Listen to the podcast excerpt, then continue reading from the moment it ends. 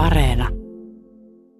Niin, no hän sanoi, että kyllä siihen voi kuolla, mutta minä en kuollut. Vastustajien ja kilpailijoiden kiusaksi en kuollut. Siis olihan se, olihan se karmea tapaus, millä tavalla siinä tehtiin väkivaltaa kansanvallalle, parlamentarismille ja, väki, ja, ja kansanvallalle.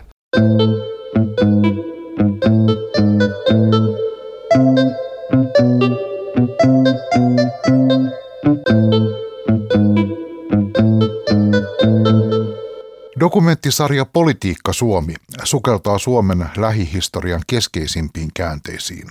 Pääroolissa ovat poliitikot. Kymmenosainen dokumenttisarja on nähtävissä Yle Areenassa. Nämä audiohenkilökuvat on koostettu Politiikka Suomen haastatteluista. Tässä jaksossa pääosassa on vuosikymmeniä vallan huipulla vaikuttanut Paavo Väyrynen. Moninkertainen ministeri, keskustan uuteen kukoistukseen nostanut puheenjohtaja ja presidentinvaalien kestoehdokas kertoo kassakaappisopimuksesta, tahtopolitiikasta ja mediapelistä, poliittisista isänmurhista ja myös siitä, voiko vitutukseen kuolla. Politiikka Suomea varten Paavo Väyrystä haastatteli J.P. Pulkkinen.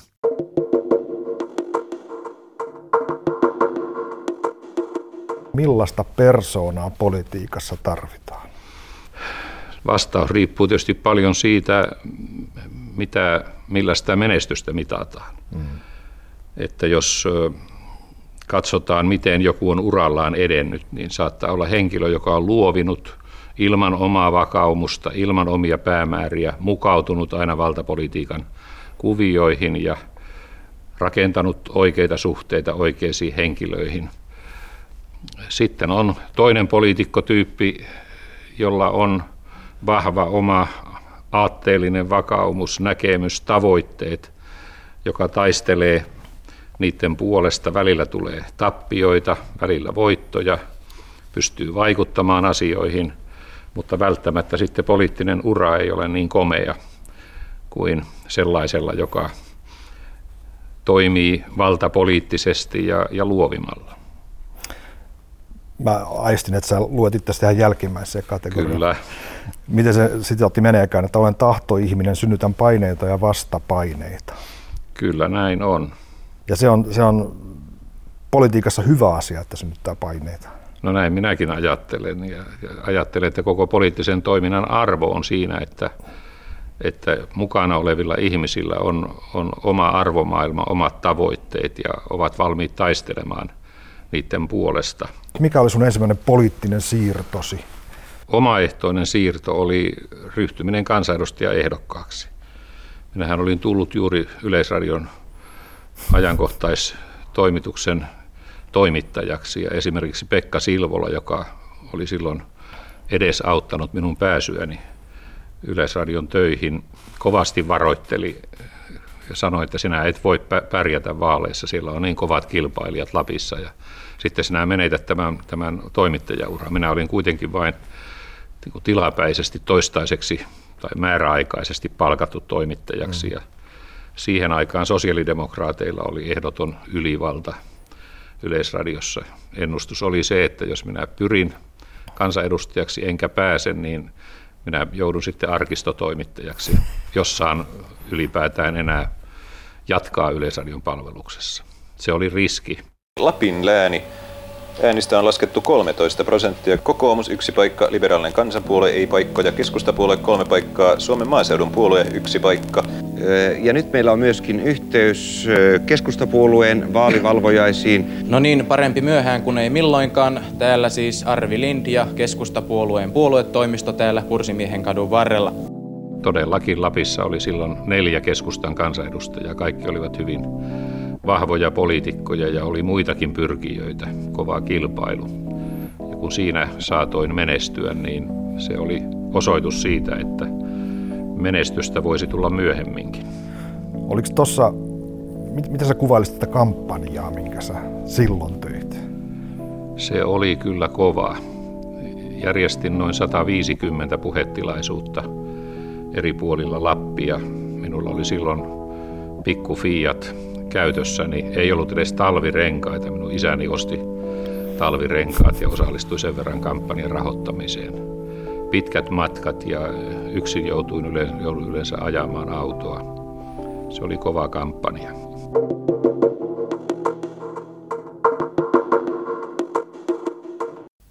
Tasavallan presidentti puhuu. Republikens president talar. Hyvät kuulijat, vanhaa tapaa noudattaen toivotan arvoisille kuulijoille ja koko Suomen kansalle hyvää ja onnellista uutta vuotta 1973. No miten sä kuvailisit suhdetta Urho Kekkosen, miten se kehittyy?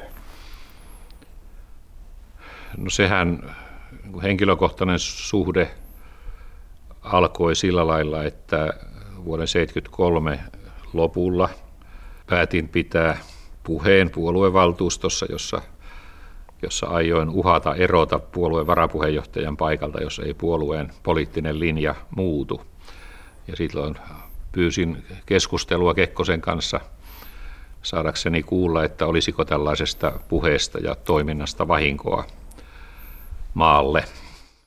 Sitten tuo tapaaminen järjestyi ja siitä alkoi sitten tällainen henkilökohtainen yhteydenpito. Minähän sitten talviloman aikana kirjoitin kirjan On muutoksen aika, joka oli ehkä minun poliittisen urani tärkein teos. Nuoren miehen työ, jossa kirjoitin keskusta aatteesta ja puolueen politiikasta. Se oli nuorelle polvelle hyvin tärkeä kirja. Se vaikutti hyvin paljon nuorten ajatteluun ja toimintaan. Mistä sulle tuli, niin kuin, jos sanoisi vaikka pokka, niin kuin lähestyä niin kuin majesteettia tällä tavalla? No enpä tiedä. Sitä edelsi sellainen erikoinen tapaus, että hän lähetti minulle muutamia lehtileikkeitä aluepolitiikasta ilman mitään saatekirjettä. Siinä oli vain kortti mukana ja voi tietysti ajatella, että että se olisi saattanut olla vihje, että hän haluaisikin keskustella, mutta en minä silloin ottanut yhteyttä, vaan vasta sitten syksymällä. Ja tähän tietysti vaikutti se, että tuo tohtoreiden kamppailu keskustassa oli hyvin rajua.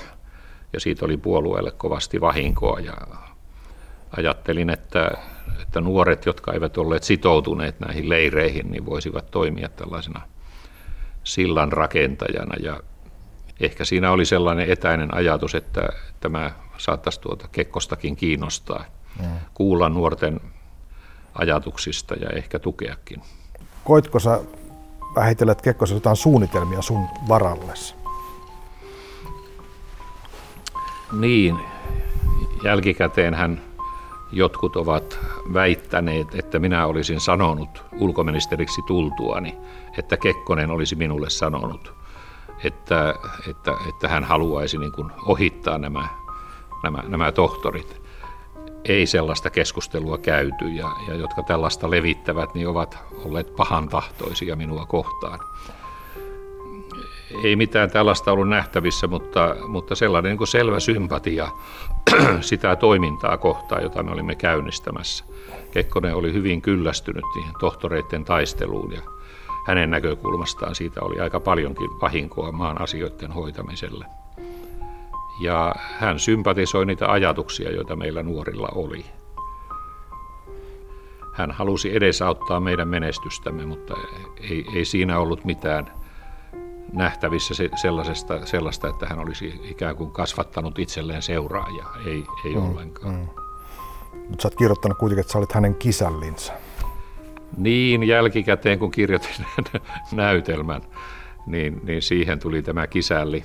No kisälli-sana siinä mielessä, että olin oppipoika ulkopolitiikassa ja, ja politiikassa ehkä laajemminkin, mutta ei niin, että, että, että olisin ollut jollakin lailla seuraaja ehdokas. Eihän kisälli yleensä ole kuninkaaksi noussut, vaan eikä isännäksi. No kun lähestytään vuotta 80, niin miten se ajatus puheenjohtajuudesta alkoi kypsyä? No minun ehdokkuuteni kypsyi sitä kautta, että vuoden 1979 eduskuntavaaleissa keskusta koki tappion. Ja toisaalta tuli kansanedustajaksi useita uusia nuoria edustajia, ja tämä synnytti sellaisen ajatuksen, että nyt saattaa olla mahdollista että puheenjohtaja kyetään vaihtamaan. Se tilannehan oli sillä tavalla monimutkainen, että vaikka varmaankin karjalaisen kannattajista suurin osa oli minun takana, niin karjalainen itse ei minua kannattanut, koska hän pelkäsi jo, että minusta tulee hänelle kilpailija. Millainen se tilanne siellä puoluekokouksessa oli? Mit, mitä sä muistat nämä tunteet? Meidän on syytä ottaa oppia Englannista, jossa huonosti onnistuneet ja vaaleissa hävinneet puoluejohtajat vaihdetaan uusiin. Tai niin kuin he herrasmiehinä tekevät, he jättävät paikkansa vapaaehtoisesti. Olihan se valtava tapahtuma. Siellähän oli yli 5000 ihmistä ja, ja tuota, pidettiin hyviä puheita ja keskusteltiin asioista. Siellä oli valtava tunnelma. No sitten kun voitto ratkesi, niin Olihan se rie, riemukas hetki. Siitähän on filmimateriaalia, kuinka kannattajat heittivät ilmaan. Eduskunnan puhemies Johannes Virolainen on saanut 1611 ääntä ja ulkoministeri Paavo Väyrynen 1700.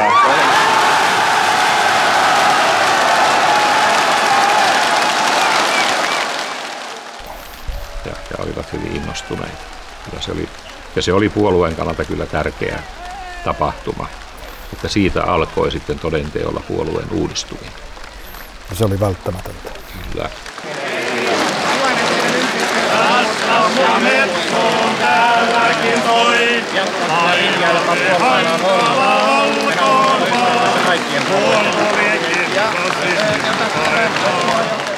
Miten, miten virolainen suhtautuu omaan tappionsa?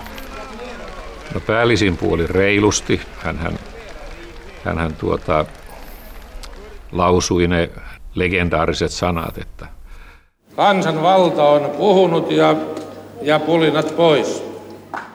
Eihän siinä niin käynyt, että hän olisi siihen tyytynyt, vaan seuraavissa, seuraavissa piirikokouksissa kolmen piirin puheenjohtaja menetti paikkansa sen takia, että he olivat olleet minun kannallani. Politiikka Suomen henkilökuvassa Paavo Väyrynen. Presidentin vaali siinä lähestyi. Miten sä arvioit tämän Ahti Karjalaisen mahdollisuudet siinä? Ne olivat aivan olemattomat, siis omassa puolueessa. Eikä oikein voinut uskoa siihenkään, että mikään musta hevonen voisi tulla kysymykseen, kuten Ahdin omat kannattajat jotkut ajattelivat kyllä se oli nähtävissä, että virolainen sen voittaa, mutta me silloin puoluesihteeri Seppo Kääriäisen kanssa totesimme, että kyllä meidän täytyy kuitenkin tukea karjalaisten valintaa. Ja tähän vaikuttivat nämä niin sanotut yleiset syyt. Eli valta oli siirtymässä sosiaalidemokraateille, keskustan yleispoliittinen asema oli, oli vaakalaudalla, ja kyllä meidän täytyi puolueen vastuun kantajina huolehtia puolueen yleispoliittisesta asemasta, eli ulkopoliittisesta asemasta, tilanteessa, jossa valta oli siirtymässä sosiaalidemokraateille. Mutta mehän olimme sillä tavalla reiluja, että heti kun ehdokas asia oli ratkennut, me ryhdyimme töihin virolaisen valinnan puolesta ja, ja virolainen on siitä meitä kiitellytkin. Mauno Koivistosta sä kirjoitit, että aliarvioin hänen kykynsä poliitikkona, tulkitsin hänen erilaisuutensa kehnoudeksi. Avaa vähän tätä. Niin, kun Koivisto tuli sitten pitkähkön tauon jälkeen mukaan valtioneuvoston työhön pääministeriksi, niin hän oli aika kömpelö, avuton. Ja se oli siinä mielessä kyllä aitoakin, että hänellä oli vaikeuksia hallita asioita. Hän itse antoi sellaisen kuvan – että, että hän on niin kuin vähän ulkona asioista. Mutta hän oli, hän oli luun kova poliitikko ja vasta jälkikäteen on sitten käynyt ilmi. Kyllähän se kevään 81 tapahtumatkin tätä osoittivat. Meillähän on poliittisen historian kirjoituksessa sellainen kummallisuus, että edelleen väitetään, että Koivisto nousi Kekkosta vastaan ja, ja Kekkonen hävisi sen valtataistelun. Eihän se näin ollut, vaan se oli Kalevi Sorsan ja Mauno Koiviston välinen valtataistelu, jossa oli kysymys siitä, kumpi tulee presidenttiehdokkaaksi. Ja se tilanne, jossa Koivisto nousi taisteluun, oli tilanne, jossa hän ryhtyi taistelemaan Sorsaa vastaan, joka oli julkisuudessa osoittanut, että hänen pyrkimyksenään on kaataa hallitus. Sen pelin kuviot ovat vähän muuttuneet. On tullut monenlaisia uusia kuvioita. Pelataanko presidentti? niin ne kertovat. Ja, ja minua tietysti kiinnostaa katsoa, että selviäänkö minä tästä pelistä. Tämä oli se asetelma ja, ja siinähän Koivisto peräsi taitavaa peliä, koska hän kaatoi tämän asetelman Kekkosen päälle ja vältti puolueen sisäisen riidan siinä yhteydessä. Ja edelleen sosiaalidemokraatit vaalivat puolueen yhtenäisyyttä ja, ja kertovat tarinoita, kuinka itse asiassa Sorsahan se oli, joka ajoi Koiviston ehdokkuutta. Me olemme hyvin hankalassa tilanteessa. Kyllä se oli kova valtataistelu, jossa, jossa Koivisto sitten osoitti kykynsä. Että sitä ennen voi sanoa, että minulla oli tuo arvio, että vähe, väheksyin hänen kykyjään. Vasta siinä hän ne, ne osoitti. Eli kun historiankirjoitus kertoo, että, että, että Koivisto teki isänmurhan, niin Koivisto itse asiassa oli sorsajahdissa. Näin voi sanoa. Näin voi sanoa. Me elämme hyvin mielenkiintoista aikaa.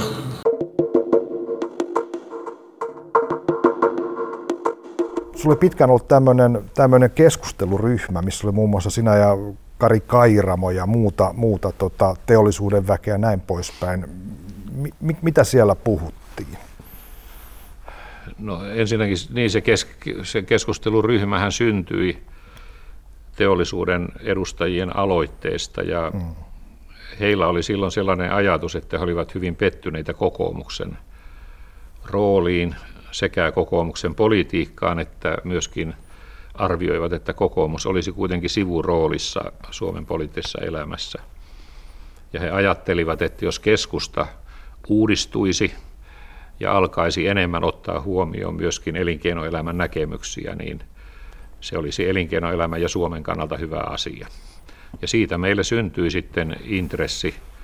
Ja sehän oli tällainen molemminpuolinen oppimisprosessi, jossa elinkeinoelämän edustajat meidän puoleltamme kuulivat poliittisen elämän kulissien takaisia tapahtumia ja, ja, ja oppivat meidän ajattelutapaamme. Ja me toisaalta sitten saimme arvokasta tietoa ja opimme paljon elinkeinoelämän johtajien kautta. No sitten vuonna 1986 Kairamo otti suhun yhteyttä ja, ja siinä oli aiheena 27 lähestyvät vaalit, eikö näin? Kyllä. Teollisuuden piirissä oli arvioitu, että olisi ehkä mahdollista saada aikaan hallituspolitiikkaan muutos, joka olisi elinkeinoelämän kannalta parempi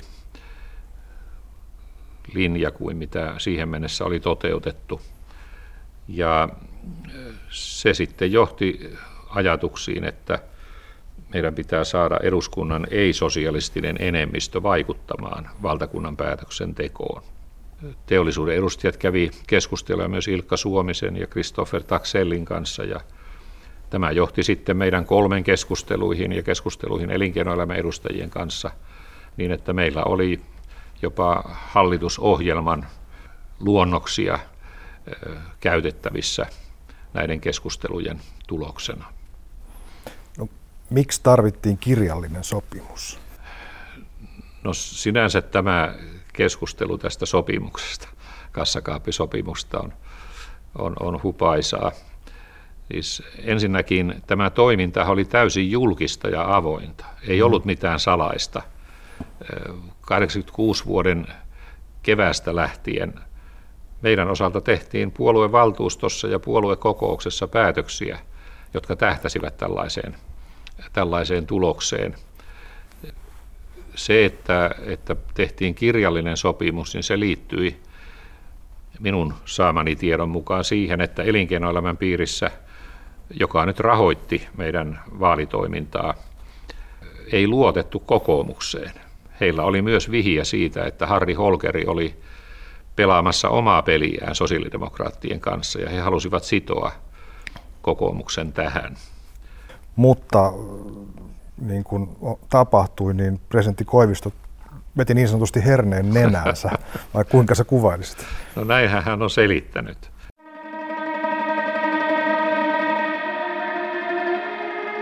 Sosiaalidemokraatit ja, ja Holkerin porukat olivat valmistelemassa sinipunaa. Ja me saimme kuulla loppukesästä 85, että tämmöinen suunnitelma on vireillä. Mehän vetosimme sosiaalidemokraatteihin, että jatkettaisiin tätä punamulta-yhteistyötä ja laajennettaisiin hallituksen pohjaa. Mm. Mä olen muistelmakirjassani kertonut tästä hyvin tarkkaan ja muun muassa siitä, kuinka itsenäisyyspäivänä vuonna 1986 pidin hallituksen ja tasavallan presidentin yhteislounaalla tästä, tästä puheen. Demarit eivät antautuneet meidän kanssa mihinkään luottamuksellisiin keskusteluihin. Samaan aikaan valmisteltiin tätä hallituspohjaa Holkerin porukoitten ja, ja demareiden kesken. Ja sitten tämä suunnitelma ajettiin läpi. Siinä vain kävi niin ikävästi, että demarit hävisi vaalit. Ja sen takiahan Koivisto joutui käyttämään rumia otteita ajakseen tämän, tämän hankkeen läpi. Siinähän rikottiin parlamentarismin periaatteet ja pakotettiin kokoomuspuolue vastoin omia virallisia päätöksiä menemään mukaan tähän hallitukseen. Ja kaiken taustalla oli tietysti presidentinvaalit. Koiviston piti varmistaa itselleen tukea porvarilliselta puolelta saadakseen jatkokauden. Ja sen takia tätä hallituspoliittista peliä ruvettiin käymään. Sun tunteet tämän tapahtumasarjan jälkeen, kun Holkerin hallitus oli nimetty, niin on hyvin tunnetut. Kyllä. Osaatko kertoa sen, miten tapahtui tämä, kun sä soitit lääkäri Jukka Suihkoselle? Niin, no hän sanoi, että kyllä siihen voi kuolla, mutta minä en kuollut. Vastustajien ja kilpailijoiden kiusaksi en kuollut. Siis olihan se, olihan se karmea tapaus, millä tavalla siinä tehtiin väkivaltaa kansanvallalle, parlamentarismille ja, väki- ja, ja kansanvallalle. Politiikka Suomen henkilökuvassa Paavo Väyrynen. Puheenjohtajuudesta luopuminen. Kerro vähän taustoja sille. Voi voi, se oli, se oli minun urani ylivoimaisesti pahin virhe. Kansa seuraa varmaan suurella mielenkiinnolla, miten puheenjohtaja Aho aikoo näyttää, ettei hän ole Väyrysen talutusnuorassa. Mikä on se teko? No se on kova asialinja. Minä haluan johtaa keskustaa asiakysymyksessä kovalla linjalla 90-luvun alussa. Arvioin väärin Esko Ahoa henkilönä. Siitähän se paljolti johtuu, että, että tämä virhe tuli tehdyksi. Minullahan oli silloin ennen puoluekokousta hyvin hankala tilanne. Mauno Koivisto vainosi minua. Minusta voi näin voimakasta sanaa käyttää. Nyt kun hänen arkistonsa ovat avautuneet, niin sieltä löytyy yllin kyllin näyttöä siitä, että, että hänellä oli niin kuin, mä sanoisin sairaaloinen suhtautuminen minuun. Ja, ja niin kuin julkisesti hän hyökkäili minua vastaan. Voi hyvänen aika. Ja minkälaista peliä samaan aikaan pelattiin sitten venäläisten kanssa. Silloin 89 syksyllä, kun tämä Vladimir-kohu nousi, niin käsittämättömästä syystä Mauno Koivisto siihen tarttui ja, ja antoi julkisuudessa lausuntoja, joissa hän hyökkäsi minua vastaan ja tuomitsi minun menettelyni, vaikka se oli täysin viaton keskustelu silloin vuonna 1981, jonka kävin.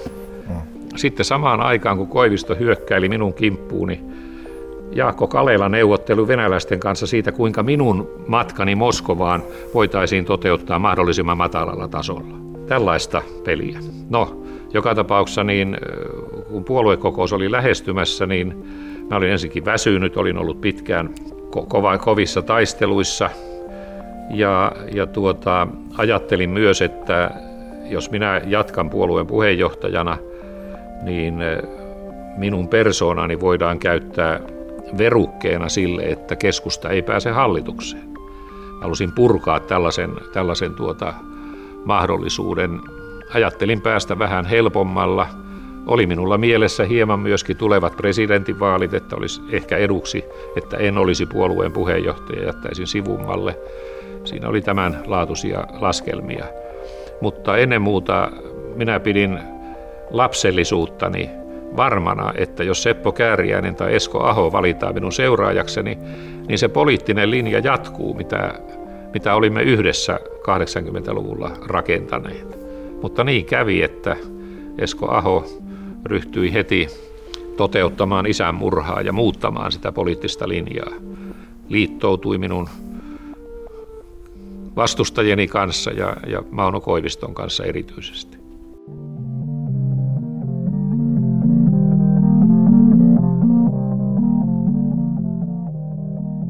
Siinä talvella 92 selvitit itsellesi EU-kantaasi ja kallistudit jäsen, jäsenyyden hakemisen kannalle.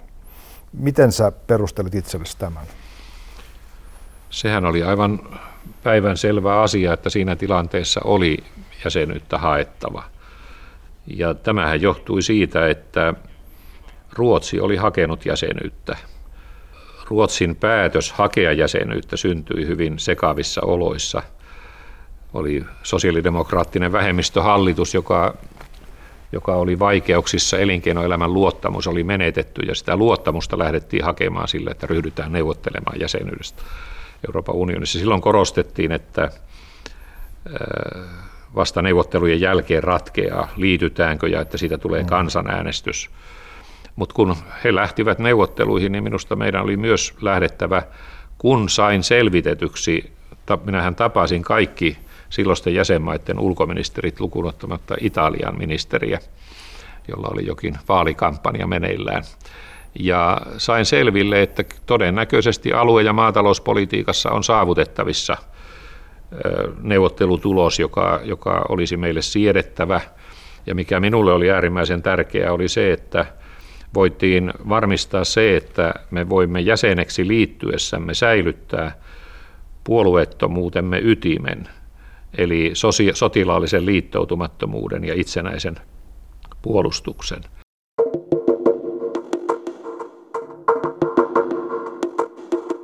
Jos mennään kevääseen 1993, mitä, mitkä asiat siinä oli ratkaisevan, kun edelti, edelsi sun ulkoministerin paikalta eroamista?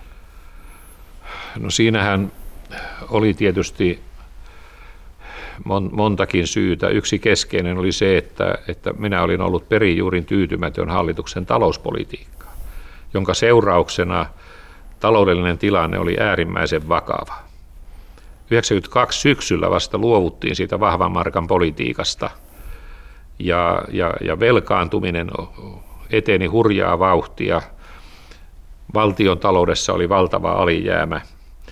Ja, ja silloinhan syntyi keskustelua mahdollisuudesta, että hallituspohja olisi laajentunut. Sosiaalidemokraatit tekivät siinä suhteessa aloitteen. Minä en käynyt neuvotteluja, minun kauttani otettiin yhteyttä. Ja keskustelut kuitenkaan eivät johtaneet siihen, että että hallituspohja olisi laajentunut. Minä olisin ollut valmis siihenkin, että olisi annettu pääministerin paikka sosiaalidemokraateille, että olisi saatu heidät mukaan vastuuseen. Mutta Aho piti kiinni omasta paikastaan ja Mauno Koivistohan vastusti näitä laajennuspyrkimyksiä. Hänhän muuten sanoi, että hän katsoi, että se oli sosiaalidemokraatille epäedullinen ajatus, että he olisivat tulleet hallitukseen. Odotitko sä, että hallitus hajoaa, kun sä eroat? En, en, en, sitä, en sitä olettanut, en toki. Tiesin, että siinä on niin vahvat voimat takana, kun tämä Euroopan unionin jäsenyysneuvottelutilanne oli meneillään. Se oli tietysti ovella veto, että Heikki Haavisto sitten nimitettiin ulkoministeriksi, sillä helpotettiin niitä jatkoneuvotteluja. Jos siihen olisi tullut joku toinen tyyppinen ulkoministeri, niin neuvottelut olisivat olleet varmasti hyvin, hyvin vaikeat. Oliko sulla presidenttivaalit myöskin mielessä, kun sä erosit? Kyllä, ilman muuta, totta kai. Politiikka Suomen henkilökuvassa Paavo Väyrynen. No presidentinvaaleissahan sitten pelattiin kovaa mediapeliä ja, ja tuota, johon sitten mahdollisuuteni kaatuivat. Jos olisin päässyt toiselle kierrokselle, olisin voittanut Ahtisaaren, olen sitten ihan varma. Ja niin olivat muutkin, ja sen takia piti taktikoida – Elisabeth Rehn siihen toiselle kierrokselle. Mitä sä tarkoitat tällä mediapelillä? Olihan siinä yhtä ja toista. Kaikkein härskein oli tietysti se nootti-asia. Mm, mm.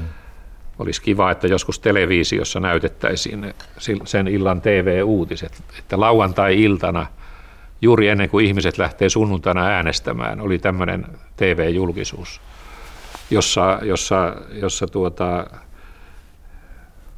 tätä niin sanottua noottia paisuteltiin, vihjailtiin tai suoraan väitettiin, että minä olin sen tilannut.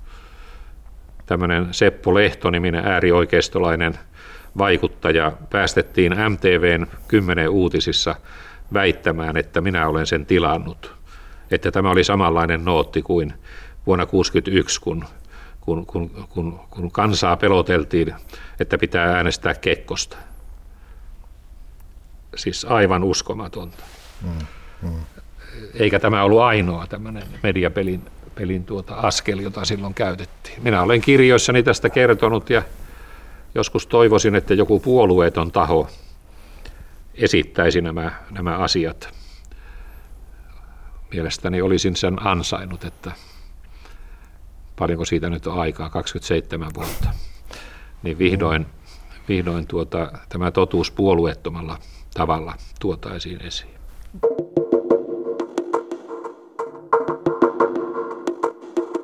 Mitä, mitä sä sanoisit oman urasi tähtihetkiksi? Mä annan vastauksen, jota, jota tuota, jotkut ehkä kummaksuvat. Jarrutuskeskustelua eduskunnassa, kun yritettiin estää Suomen liittyminen Euroopan unioniin. Siinä oli kysymyksessä Suomen ja Pohjolan ja Euroopan kannalta ratkaiseva tilanne ja olen iloinen, että minulla oli rohkeutta viimeiseen saakka toimia sen puolesta, että Suomi ei olisi liittynyt Euroopan unioniin, eikä olisi Ruotsikaan, olisi syntynyt toimiva laaja Euroopan talousalue ja sen yhteydessä, sen puitteissa olisi toiminut Pohjolan yhteisö.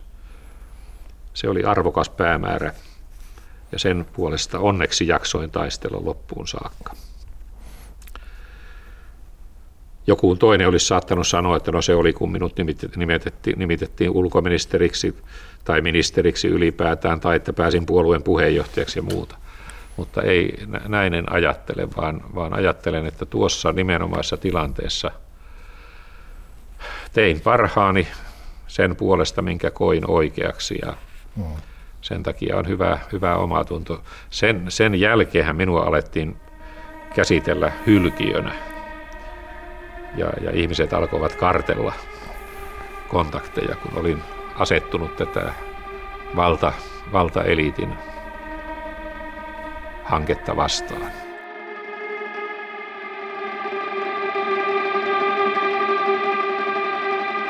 Miten sä haat uutta motivaatiota sitten tällaisen jälkeen? Mihin, pitääkö olla joku maali sitten, mihin mennä?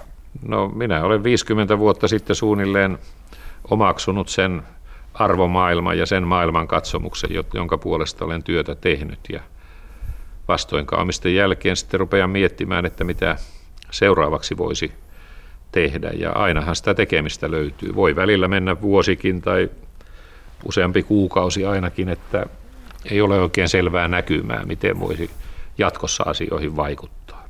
Se on minun toimintani logiikka ollut koko ajan, että olen pyrkinyt maksimoimaan oman vaikutukseni Suomen ja Euroopan ja ihmiskunnan tulevaisuuteen.